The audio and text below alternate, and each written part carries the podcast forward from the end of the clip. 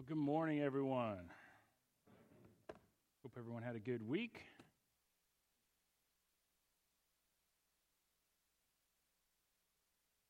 Let's open with a word of prayer. Father God, as we come before you to continue hearing our series on Genesis, Lord, I pray that you would open our hearts and minds to what you have for us and close our ears to any air that I may speak. And Lord, I pray that you would continue to reveal to us what you have for us in this series. And uh, Lord, especially as we begin to close it out, Lord, these next couple chapters.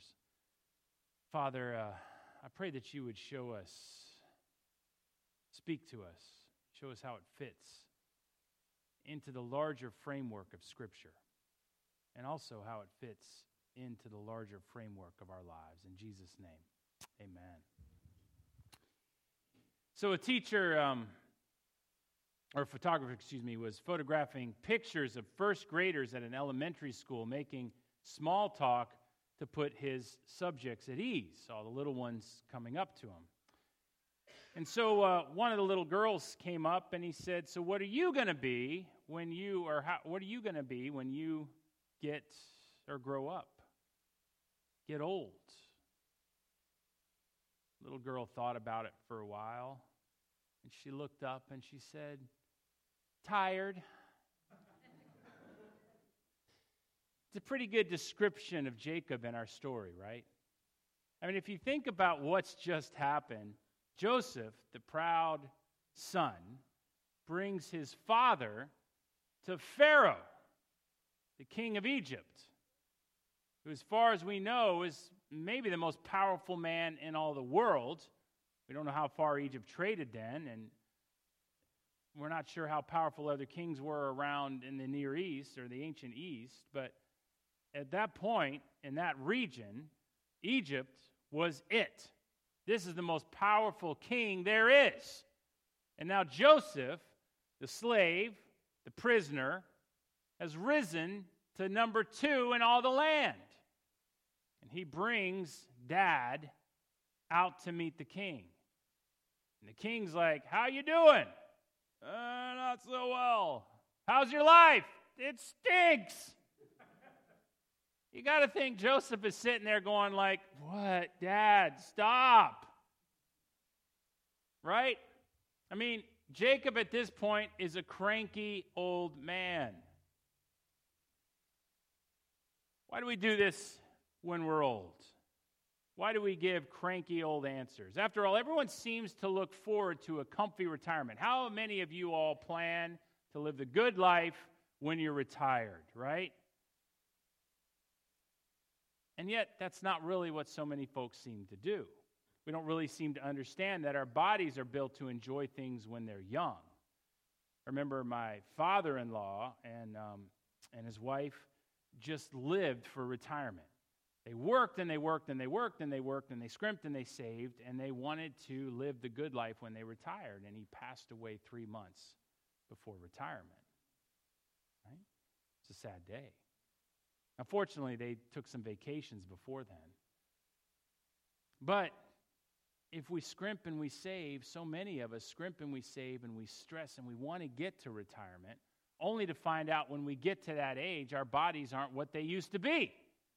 And we were actually built to enjoy things when we were young. When we're old, we can't enjoy things quite so much, or at least not in the same way, but still, perhaps we're meant to see things when we're older a little bit differently. Well, Genesis 47 1 and 2, we read this. So Joseph went in and told Pharaoh, My father and my brothers, with their flocks and their herds and all they possess, have come in from the land of Canaan, and they're now in the land of Goshen. And among his brothers, he took five men from among his brothers, and he presents them to Pharaoh. Now, last week we saw the reunion of a massively broken family. And we see how Jacob comes and he sees this massively broken family restored. And we've seen this family from the beginning all the way through. We've seen the, the, the, these brothers who wanted to murder their brother and they sell their brother into slavery. And then we've seen their murderous rage and all the other nasty things that these guys have done. And they've changed over time. And we see that this brother was sold into slavery and had become a prisoner, and all of this stuff has happened, and he's become number two in Egypt.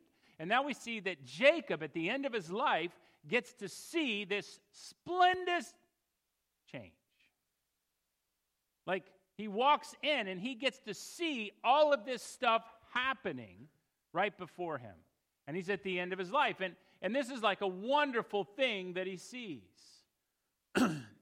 now, Moses changes the focus back, like he, he briefly changed the focus back on Jacob, but now he turns it back onto Joseph. He wanted you to see Jacob for a little bit. And he brings it back to Joseph, and Joseph is now introducing his family to Pharaoh. Now, it's important to keep in mind two things with this chapter here. There are the events that are taking place in this story, which are interesting, and they're interesting to learn about. But also, we need to keep in mind the audience, which is why this particular part of the story is important. Like, we can get bored with this part of the story and wonder, well, what does this have to teach us if we forget the audience? You see, Moses or whoever the author was couldn't have chose could have chosen any part of Joseph and Jacob's lives in Egypt, right? They could have said, well, Jacob went home and he kicked his feet back on this. Jacob had this many sheep. He could have talked about his life in Goshen. He could have said, Jacob looketh upon the plainness and he saw this many women's, right? He could have said, he saw this many beautiful sheep. It could have said, He wandereth, right? Because we all know God speaks in King James English. And, and he would have done X, Y, and Z. It could have said anything. It could have talked about Joseph's interactions with Pharaoh in the court. Anything could have been covered, but Moses does not cover those things. He covers this thing. And why is this thing important to us? Well, it's important because this has special meaning. Here we have the origin story of how the Hebrew people came to be in Egypt and later how they came to be enslaved by the Egyptians. And this would be of great interest to a people who, is, who had escaped from slavery. Remember, the audience of these first five books are the Hebrew people in the wilderness, or at least the audience of Genesis is. Deuteronomy is going to be a little bit later on this, but, but the audience is the Hebrew people in the wilderness. And so this chapter is going to be of great importance to them. They had escaped slavery. The Hebrews weren't Egyptian, and as slaves, it's not understood how much they actually knew about their history. You can imagine if you enslaved a people, how much are you going to educate them and train them, right? Like even in the United States, when we had our history of slavery, which didn't which pales in comparison to how long the Egyptians kept the Hebrews in slavery, right? They had 400 years. They, they had a long period of slavery. But you don't want your slaves educated. Why? Because educated slaves can lead to an uprising. In general. Now, some people educated their slaves, but in general, that's what happened. Romans kept the Greeks educated, but in general, this is what happened. And so they possibly didn't know much about their history. They possibly didn't know where they came from. And so Moses is educating them about their backgrounds. Now, probably when he was in exile, he got to research some of this stuff. He probably knew and had access to this stuff as Pharaoh's son or adopted son. He would understand, he would have had access to the papyri. He would have been able to understand and research Joseph. He would have known about all of these things because he was trained in that way. And so he writes about all of this to train the Hebrews where they came from. Maybe Moses even wrote Genesis while he was in exile, or maybe while they were wandering in the wilderness. Perhaps it was written by someone else. Who knows? Regardless, as slaves, it was highly likely that the people of Israel had precious little understanding. So he explains this all to them. So when we read of the giving of the land to Goshen to the sons of Jacob, at first, it seems to be boring. But it was anything but boring to the Hebrews. Why? Exodus 8 21 to 24 says this. Or else, if you will not let my people go, this is Moses talking to Pharaoh, behold, I will send swarms of flies upon you and your servants and your people and into your houses.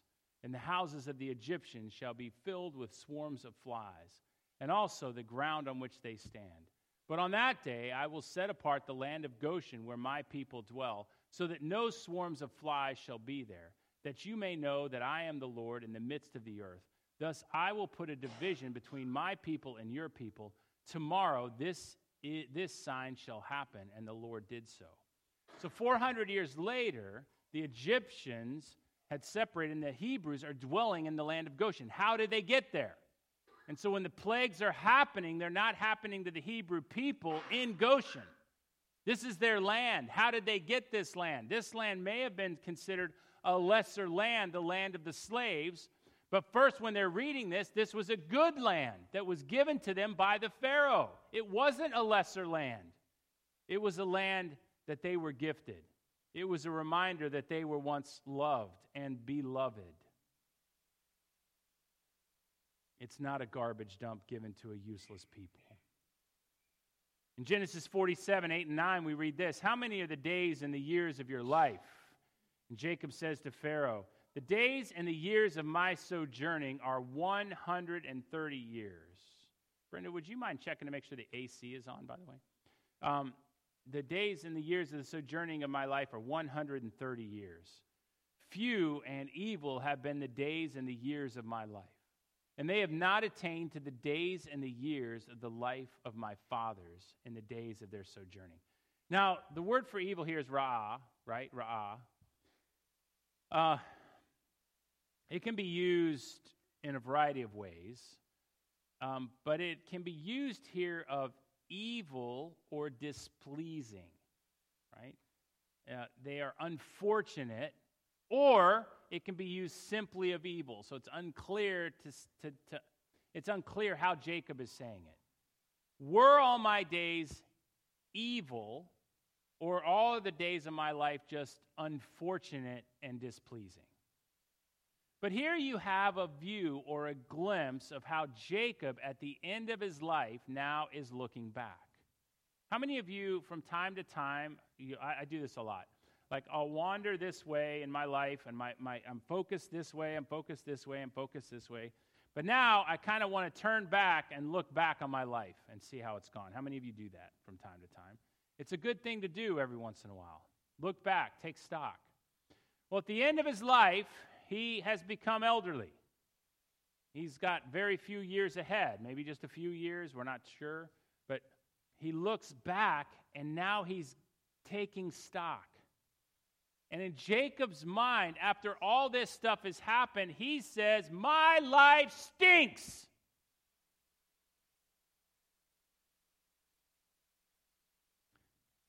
Now, I want to read and look back and say, Really? Dude, you made the Bible. Right? I mean, I didn't make the Bible. Did you make the Bible? I mean, none of us made the Bible. And we want to look back and say, what are you talking about, man? Now, he had some horrible things happen to him. That is true. But at the end, it all came together.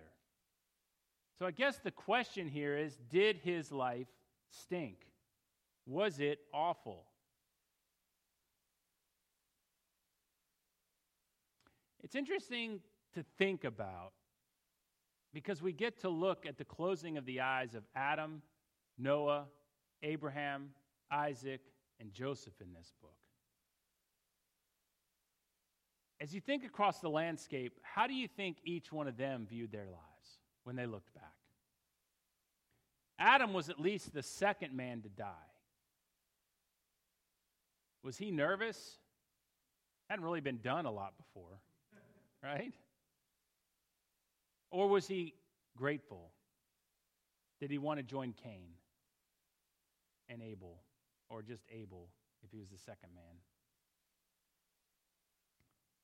Noah. There's a man who saw death. Did he welcome it?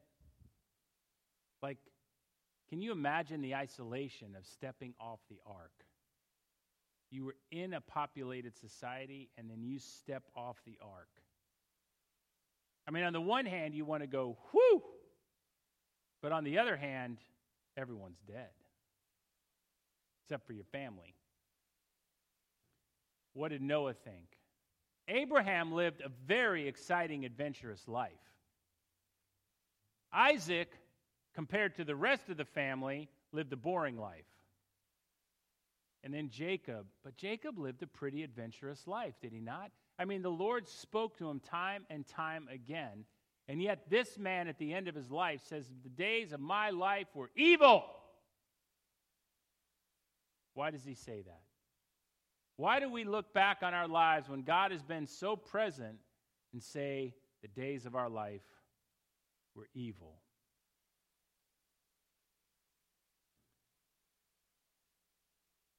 Or hard. Maybe he's just saying it was tough. If it was tough, whose fault was it? Was it Jacob's? Was it God's? Was Jacob just the victim of the Lord's plan? or was he the victim of his own foolish choices? Or some of both? Joseph tells his brothers that what happened to him was all part of God's plan. So we could say, well, Jacob was just an innocent victim. God could have moved Joseph there any other way, though. Did he have to move him to Egypt via the wicked acts of Joseph's brothers? Couldn't Joseph have just been like wandering down the street one day and somebody kidnapped him and taken him? Did he have to go there by the wicked acts of his brothers? God eventually brought Joseph back to Jacob, and he eventually brought his family back together, but that doesn't change the fact that Jacob's family was a mess. And here's the thing, though two wives or no, did Jacob have to treat Leah poorly? Which caused a lot of this mess. And whether or not he liked Leah, or eh, if he thought, wow, Leah lied to me and I don't want to treat her nicely, and Leah's not a good person, he still had boys and girls. And there's no excuse for treating them poorly. He favored one son over the rest of them. How do you justify that? There was no justification. So some of this clearly was brought on by Jacob's poor behavior. So Jacob did bring much of this down on himself. Now, that doesn't change the fact that as he closed in on his deathbed that he viewed his days as bad or evil, but there was also tremendous good that happened. And that's a hard thing to see after so much trauma and hardship. Jacob did indeed experience awful things, but also God brought him through so much. And even through all of that, he thought it was awful. I mean, Jacob's ladder. Time and time again, God speaks to him. And literally, you walk into Egypt, and your son is the second greatest man on the planet. He introduces you to the greatest man on the planet and you're like, well, this stinks. See, God brought him around. He had a lot of trauma, but he couldn't see it. How does he fail to see it at the end? How does he fail to see that Judah has come a long way, and Simeon and Levi have come a long way, and Reuben has come a long way? Why isn't he rejoicing at this period of time?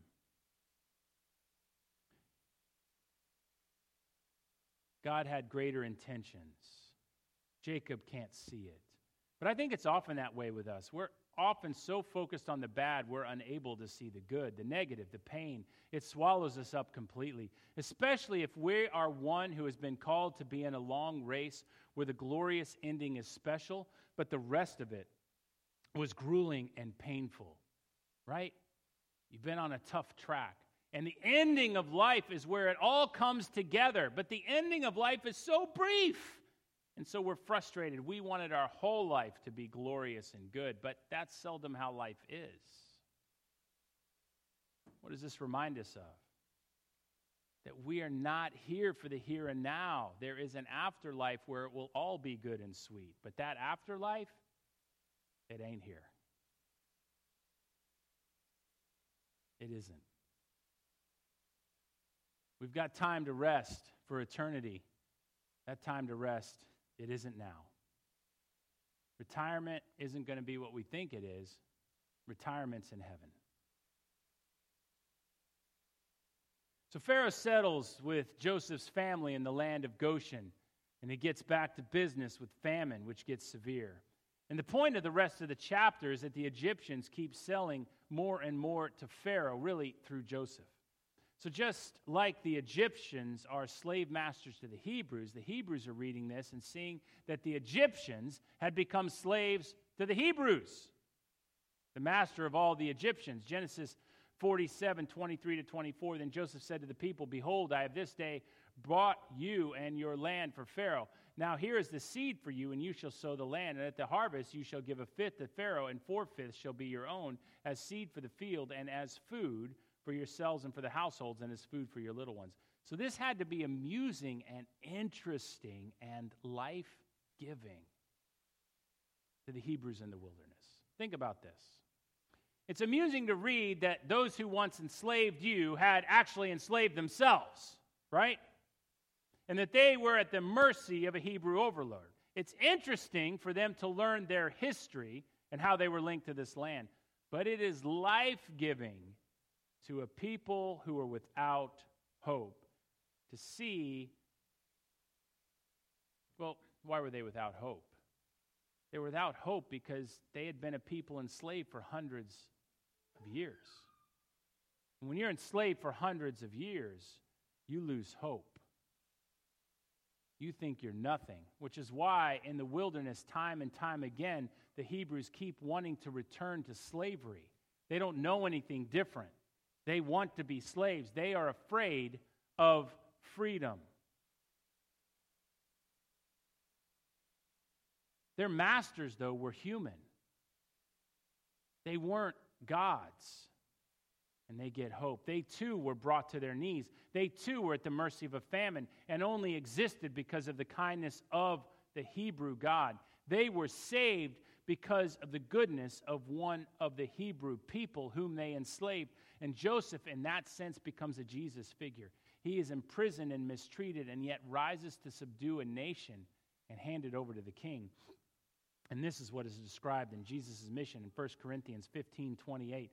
When all things are subjected to Jesus, then the Son himself will also be subjected to him who put all things in subjection under him, that God may be all in all. Yet for Moses' people to hear that this happened, it had to be heartening, right? They are somebody. Their masters weren't gods, they weren't superior. They, as Hebrews, weren't useless beasts. They were indeed chosen by God who had a plan for them.